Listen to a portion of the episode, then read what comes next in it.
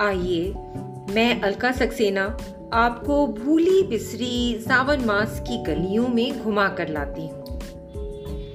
श्रावण मास के गहरे आकाश में घनघोर घटाओं और गरजते घुमड़ते काले बादलों का सारा सारा दिन जोरों से कौंधती बिजलियों के संग आसमान में अटखेलियाँ खेलना।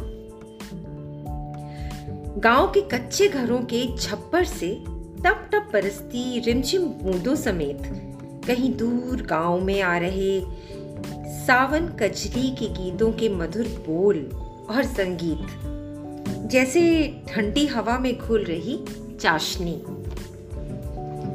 वहीं बरगद पर कहीं दूर खेतों के बीच गाँव के शिवालय से आ रही घंटियों का करतल स्वर और पावन शंखनाद। घर आँगन के द्वार के पास उगे पेड़ों पर डल गए ऊँचे ऊँचे झूलों से आती पाजेबों की रुन झुन और हरी लाल चूड़ियों की खनखनाहट। ननद भाभी और उनकी सखियों के बीच महकती प्यारी नोक और मोहक हँसी के फवारे मानो बरसाती हवाओं में जैसे घर में देसी घी में बनते घेवर की खुशबू। गीली मिट्टी की सौंधी खुशबू के साथ मिलकर धरती पर ऐसा समा बाँध रही है, जिसे देखने के लिए स्वर्ग से देव इंद्र भी उतर आए अपनी सुंदर, अति सुंदर अप्सराओं के साथ। पर लो, कर लो बात। घर के कोने में सजना मुँह फुलाए बैठे हैं। सासू माँ की मीठी झिड़कियों के बीच। कि अरे अरे जा बेटा, जल्दी नहा धो ले। बहू रानी को मायके छोड़ने नहीं जाना है क्या? पर क्या मालूम सासू माँ को कि बहू और उसकी खिलखिलाती, शरारती सहेलियों की मीठी अटखेलियाँ पिया के मन में छुरियाँ जो चला रही हैं। हाँ बड़ी आई मायके भेजने वाली। हमें क्या कोई और काम नहीं है? अरे, बहुरिया भेज देंगी महीने भर को मायके तो हम यहाँ चने भूजेंगे। हम नहीं जाएँगे माँ, बता रहे हैं उसे छोड़ने। चली जाए महारानी, अपनी प्यारी सहेलियों के साथ। अरे बेटा, बस ये सहेलियाँ ही तो रह गई हैं इनकी सगी। अब हम कौन? हम नहीं जाएँगे माँ, छन्नू को भेज दो।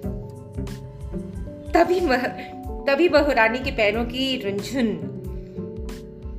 आवाज़ के साथ कानों की बालियों के बीच कहीं गुपचुप बातों समेत सभी को द्वार से ही धीरे से जाने का इशारा कर बड़ी सी लाल बिंदिया लगा मासूम चेहरा लिए।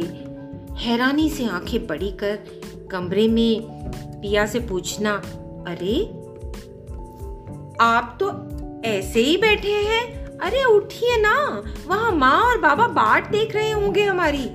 पता है, इस बार छोटी के लिए बहुत सुंदर पायल ले जा रहे हैं।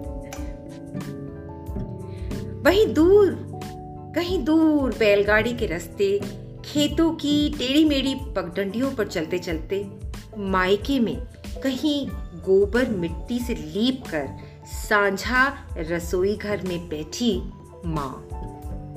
ममता की कढ़ाई में ढेरों प्यार घोलकर मीठे नमकीन पकवान बनाती माँ।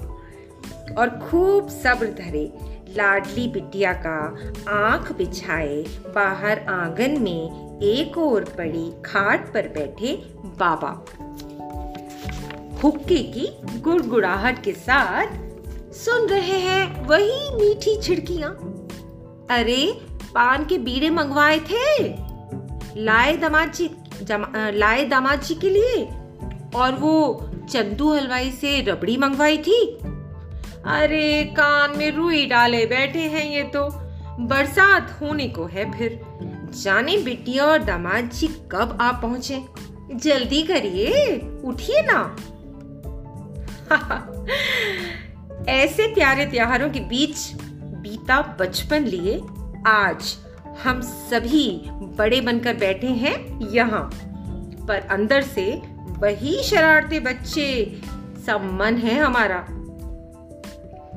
इस नीरस, कठिन जीवन में भी मौका लगते ही भर भर झोली, खुशियाँ बटोर लेने में उस्ताद हैं हम, है ना?